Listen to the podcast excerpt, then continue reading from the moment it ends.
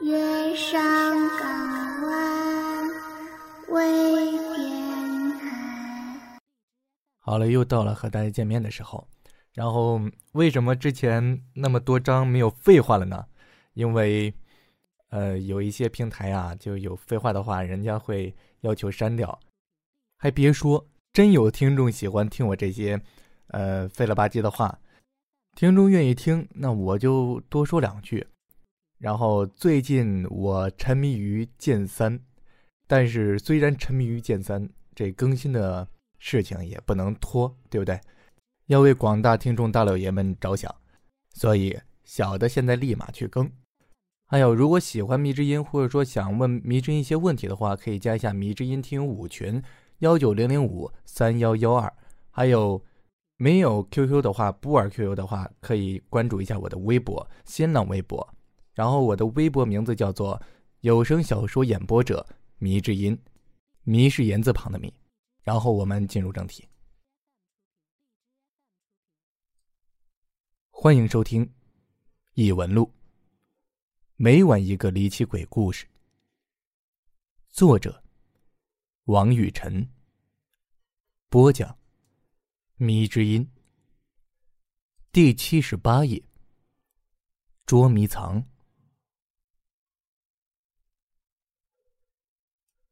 我的幼年时代是在外婆家度过的，酷热难耐。只好去外婆那儿避暑。按照现在的说法，那儿就是贫民窟。从东往西都是一条条狭长、顶多容三人进出的小巷，每条小巷都居住着十几户人家。整个一片地方都是低矮的平房。当然了，如若像外婆一样有六个儿女的，就会在楼顶再割出一块更狭窄的空间作为分房。记得最小的舅舅高考的时候啊，就住在上面。潮湿而闷热，一股霉味儿，即便是深秋，在上面待上一会儿也汗流浃背。房子大都是自己垒的，虽然破旧，却相当的结实。只是大多采光不足，就是白天，里面也伸手不见五指。不过，对于这里的人来说，总比住草棚、茅房的好。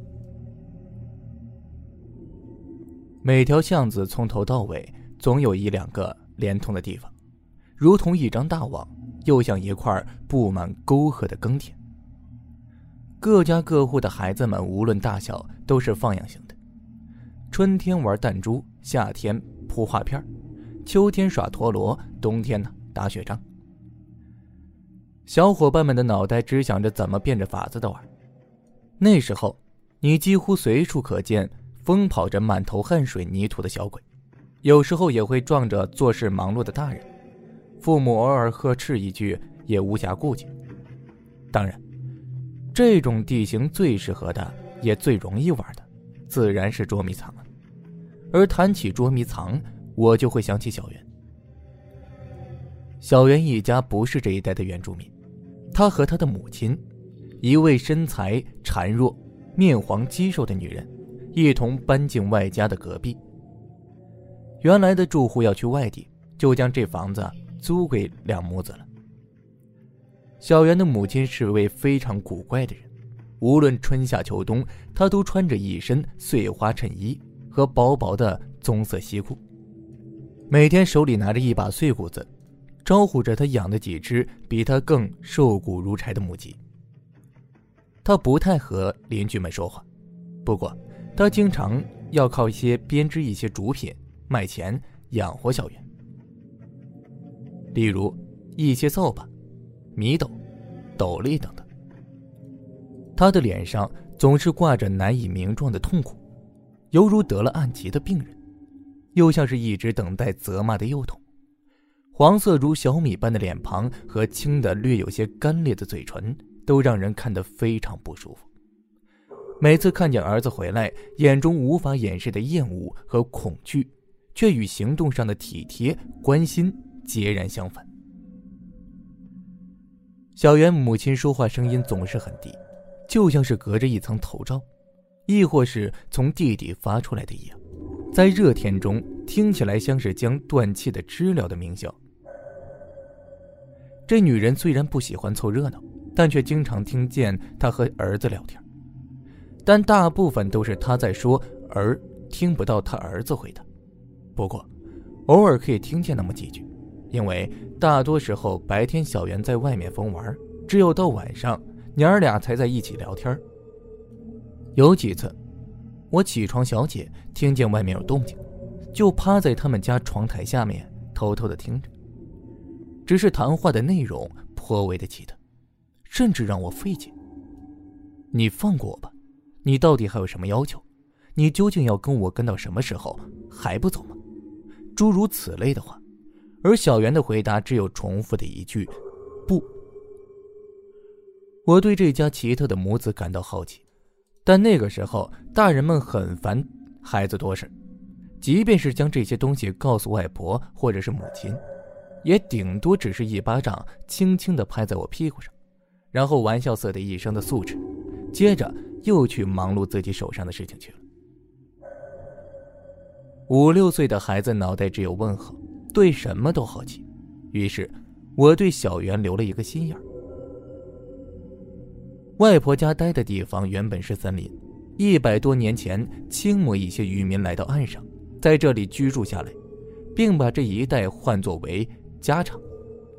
至于为何这么叫，大家早已经无法解释了，只是跟着老一辈的人习惯罢了。这一代从五岁到八九岁的孩子一抓一大把，所以经常玩耍自然是少不了的。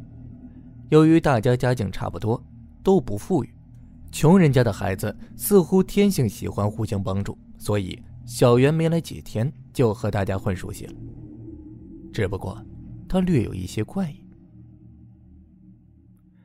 小袁的脑袋很大，而且五官奇特，几乎是平的，没有一点起伏。远远的看去，如同一个精细描绘了五官的人脸，然后被吹起来的红色大气球一样。大而圆亮的脑袋上点缀着几根湿润润的头发，薄而白皙，如同被洗衣粉漂洗多次的布匹的头皮下。一根根吸管粗细的紫色血管清晰可见。他眼睛很小，稀稀拉拉的眉毛几乎让人感觉到那眼睛像塞进一个面团里的两个豆子。可是，他却还喜欢眯起眼睛说话。鼻子不高，宽而短，还略微向下塌陷。厚厚的、略微向上翘起的嘴唇总是挂着油珠子。小袁的母亲即便自己不吃饭，也要保证儿子天天有鱼有肉。实在是太穷了，他就赤裸着双手到附近的池塘逮一些蛤蟆烧给小袁吃，哪怕自己手被蛤蟆皮肤分泌的毒液给灼伤。所以，我们这帮孩子非常的嫉妒他，而且他不太爱说话，可每次说话犹如一个大人一般，总是教训同龄的我们。而大家也对他的话非常的信服。小圆裸露在外面的皮肤总是肿胀成半透明，如撕扯下来的薄薄的猪皮，手上总是湿漉漉的。每次我握着他的手，老感觉滑腻，仿佛握着一块肥皂。几乎每次玩捉迷藏，他总是能够找到我们，无论我们躲藏在哪里，半车下，竹筐里。小黑屋，还是树上，每次自以为躲得天衣无缝，可是没过多久就被发现了。而且每次，小圆都出现在你的身后，朝着肩膀重重的拍下，然后冷笑着说：“我看见你了。”按照规矩，本来是被抓的人到处去躲，可是小袁似乎不喜欢躲藏，而大家也乐得让他去抓。只是游戏这东西，一旦失去了平衡。被抓住的次数一多就没意思了。当小袁热情的邀请大家再次玩的时候，却遭遇到了众人的白眼。小伙伴们一哄而散，只留下我一个人，而他则是再次眯起眼睛望了望一个远远的背影，没有说话。我问他：“为什么你总是能找到我们？”他却说：“你们太笨了，那些地方啊，我以前躲过无数次。”他的回答依旧是非常的不客气，不过我也习惯了。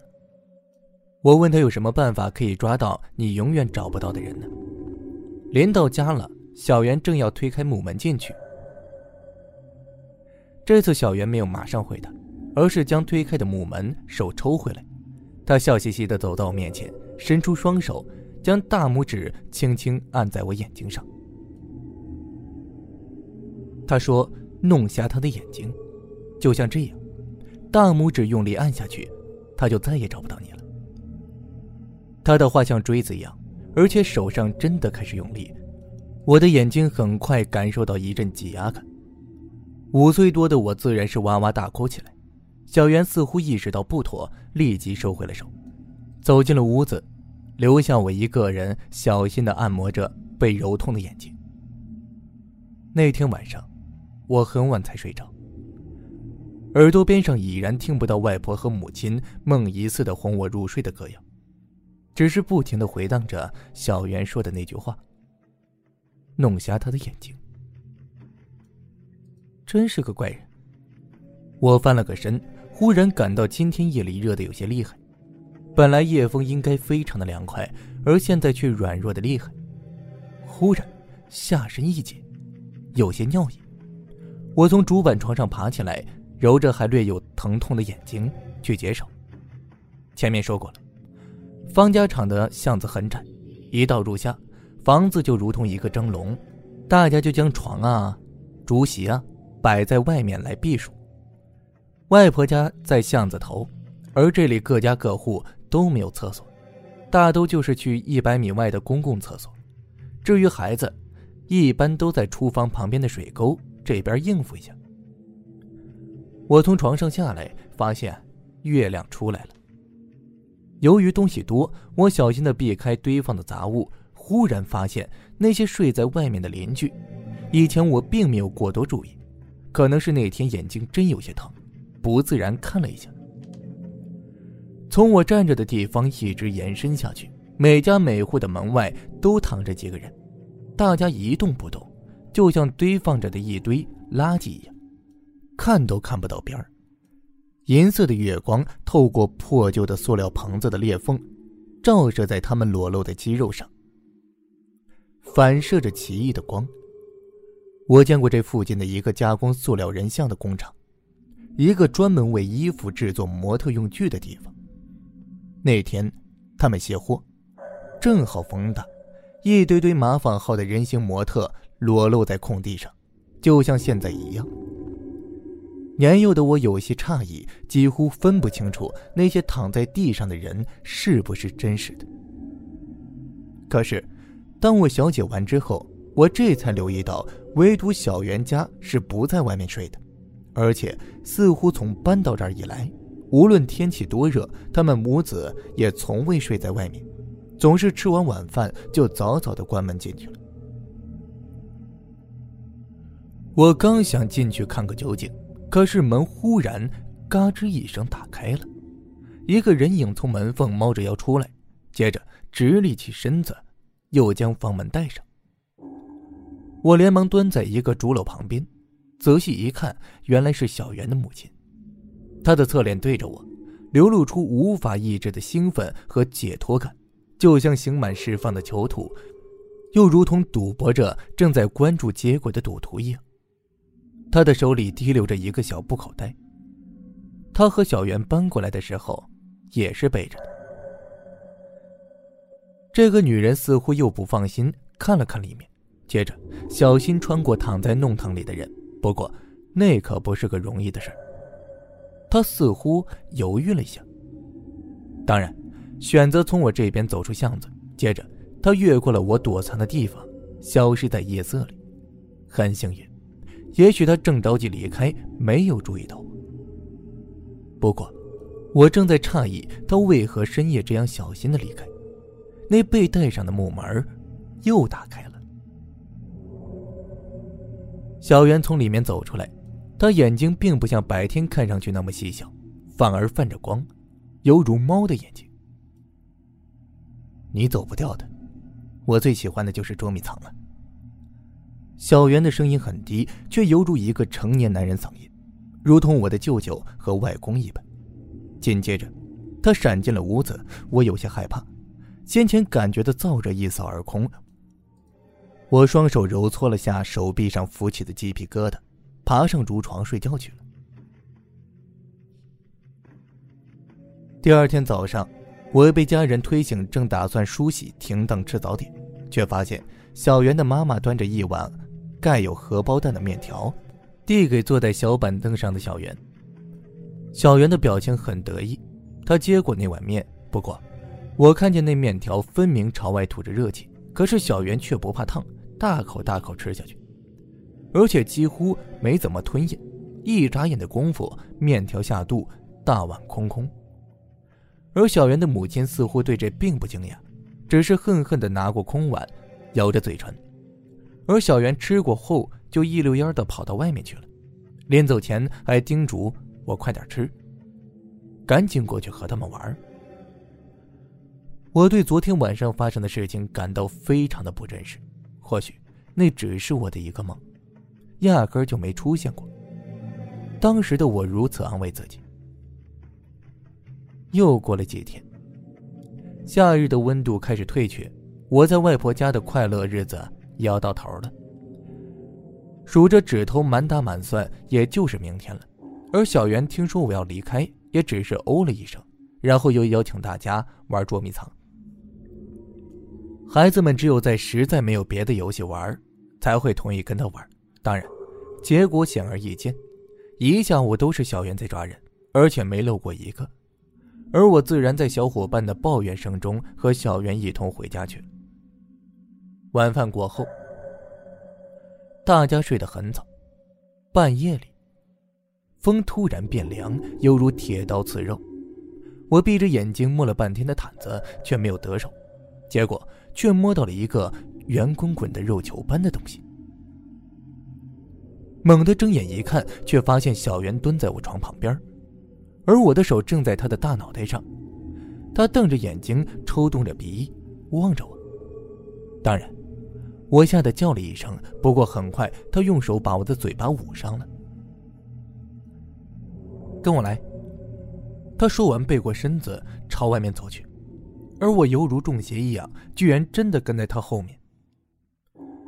白天里热闹的街道、店面，都寂静无声。那个年代还没酒吧、网吧之类的夜生活，即便是电视，也是少部分人的奢侈品。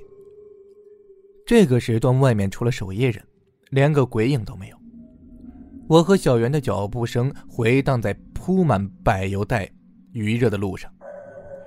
他在前面不紧不慢地走着，不知过了多久，走出了方家场，还有粮站和自由商场。你到底去哪儿？我忍不住问他。去找人，他要和我玩捉迷藏。他没回头，依旧走着。找谁呀？我嘟囔着问。不过这次小袁没回答，只是在前面哼哼笑了几声，肥厚的肩膀抖动了下，把脖子后面的赘肉也堆积起来。不知道走了多久，我几乎累得闭上了眼睛。却一下撞到小袁身上，原来他停了下来。你明知道逃不了的，小袁忽然说话，我正诧异，接着才发现他没有对我说，他的谈话对象是一个蜷缩在一个早已经关门的小杂货铺旁边的人。我会跟你一辈子的，小袁又说。这里是一个连接着外面公路和居民区的交接点，旁边一个人也没有。我总要试下。那人忽然站起来，手里提着一包袱，原来是小袁的母亲。你明天就要走了是吧？小袁忽然转过头，带着微笑望着我，而我木然的点点头。在这里，也就你对我最好了。小袁忽然伸出手。如同长辈似的伸出手想摸我脑袋，你又想干什么？女人忽然尖声叫道，就像是手指甲刮过黑板上的声音。小袁的手在半空中停下，不知道为什么，我下意识的觉得此刻的小袁非常的危险。我跑到那女人身边，女人用手将我推到身后。我讨厌这身体。小袁双手抓着自己脑袋，低声说道：“你为什么总要和我捉迷藏？我说过你玩不过我的，无论你躲到哪里，我都可以找到你。”小袁伸出双手做环抱状朝我走过来，我明显可以感觉到女人在发抖。逃啊，躲起来，然后我再去找你。我说过的，我最喜欢找躲起来的人。小袁一边咧着嘴巴笑着，一边走过来。快走，别让他找到我们！女人伸出手拉着我在寂静的街道上跑了起来。回头望去，小袁依旧站在原地一动没动，只是对着我们伸出手。我们先后跑到了好几个地方，可是每次还没等坐稳，小袁就从黑暗之中慢慢的走出来。我又找到你了，快跑啊！快躲起来！女人听完发疯似的叫喊起来，又拉着我跑。不知道跑了多久，那女人和我都没气力了，后来几乎是被她拽着走的。两人靠在马路上的铁栏杆上，大口喘气。跑不动了。小袁从身后的铁栏杆之间缝隙中伸出脑袋，傻傻的笑着。老娘不跑了。女人不知道哪来的力气。忽然伸出双手按住小袁的脖子，把他拖在地上。可是小袁依旧笑着：“我只是买卖东西，从来没杀过人。平日里对你忍让够了，你是第一个。第一个吗？不是吧？”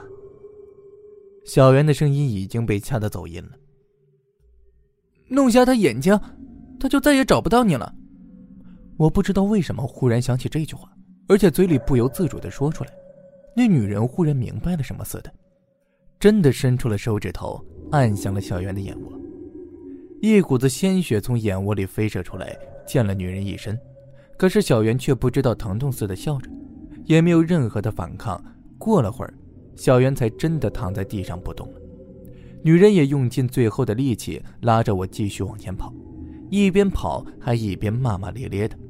我则回头望了望，小袁躺在那里没有动弹。终于，我知道他都跑不动，瘫倒在地上，喘息了一阵，女人的声音似乎又恢复过来：“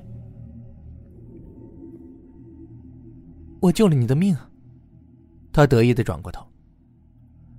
小袁不是你儿子吗？我整理好呼吸，奇怪他们母子怎么会这样？他才不是我儿子。女人皱着眉头，表情如同恶人，双拳紧攥。我原以为他只是件货物，不料想居然是狗皮膏药一样，脱不了身。他继续抱怨道，不过转过头来看见我不解的样子，又不耐烦的摆摆手。我和你说这个干什么？你个小鬼也不懂。他站起来，身子伸了个腰。应该看不到他了，天天说捉迷藏，死小鬼，老娘弄瞎你眼睛，看你怎么着吧。说完。他忽然眯起眼睛望着我，犹如一个恶鬼望着食物，让我不住往后退两步。和阿姨走吧，阿姨带你去好玩的地方。他朝我伸出手，我拼命摇着头后退。他愤愤地骂了一句，不再理我。你去哪儿？我见他转身，忽然很费力气的弯着腰。不用你管。他有些奇怪的转过脖子，怎么头发老是被钳住的感觉？我忽然发现女人脖子上伸着一只白白胖胖的手，布满着青色的血管，犹如枯叶上的经脉。于是我抬头望去，又是一个小圆沉重的身体压在女人的背上，夸张的咧开嘴笑着，一只手攥着女人头发，一只手按在自己嘴巴上。对着我做了一个收声的动作，不过，我觉得又有些不妥，因为小圆脸上没有任何的伤痕，可是那女人明明刚才手上在滴血。女人似乎丝毫不知道，而是沿着街道朝前走去，走了几步就转动转动脖子。走到哪里？我都能找到你。我突然耳边穿过一声低语似的，那声音是小袁。我没有回家，而是直坐到天亮，因为脚有点软。当白天回去的时候，挨了顿臭骂，外婆和母亲吓坏了。不过好在我没出什么事情，自然呢也就算了。不知多久，听说有警察来到这里，拿着一张通缉令，寻找小袁的母亲，或者那个女人更加合适。那人到底是谁啊？我问母亲。这女人是一个人口贩子，专门倒卖几岁的娃娃，就像你这样的大小。她把骗来的孩子挤到一起，拉到乡下去卖。可是有次晚上，司机没睡好，车子翻到河里，所有孩子都淹死了，而且泡了好几天才被发现。捞起来的时候，一个个头肿得跟包子一样，头上青筋都爆了出来，十几个娃娃嘴唇都紫得厉害，眼睛都被额头肿起的头皮压得看不见了。全身皮肤泡得跟萝卜一样透明。那天警察把通缉令和事情经过告诉我们，大家才知道，那女人是这么狠心的人。她自己也有娃，却干这种伤天害理的事情，可惜没抓到她。母亲愤愤不平地解释道：“校园不是他的娃。”我忽然说道。母亲有些奇怪，但又自顾自地说道：“管他呢，反正警察说。”他被人告发，好像也骗了几个娃，而且经常带在身边，估计也想认个儿子。坏事干多了，可能自己生不出来吧。母亲再次痛骂道。说完，母亲就去忙自己的事情了。后来再去外婆家，那房子又换了别人，只是那女人再也没有下落。后来偶尔听到邻居一起，在别的地方看到过一个带着大头儿子的瘦弱女人，只是一直抓不到。这两人仿佛在和警察做捉迷藏一样。后来，我经常做到一个同样的梦，梦中我远远看见一个孩子在玩捉迷藏，孩子们一个个笑着躲好。靠墙的孩子忽然转过头，他没有眼睛，眼窝处只有一片片的血痂，将眼皮和额头拉得紧紧的，形成了几条深如沟壑的抬头纹。那脸正是小圆的脸。梦中，我正吓得一步步后退，先前躲藏起来的孩子忽然都从躲好的地方出来，慢慢朝我走来。他们都是小圆，胖胖的，大大水肿的脑袋，细小的眼睛，青而发紫的嘴唇，湿漉漉的身体，都一个样子，却又仿佛有点不同。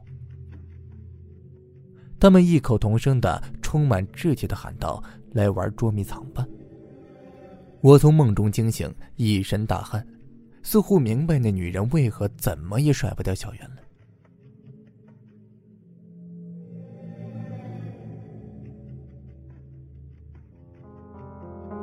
收听更多节目，请关注我们电台公众微信号 FMYSJW，官方微博“月上港湾微电台 ”，QQ 听友群四九八九八九幺八八。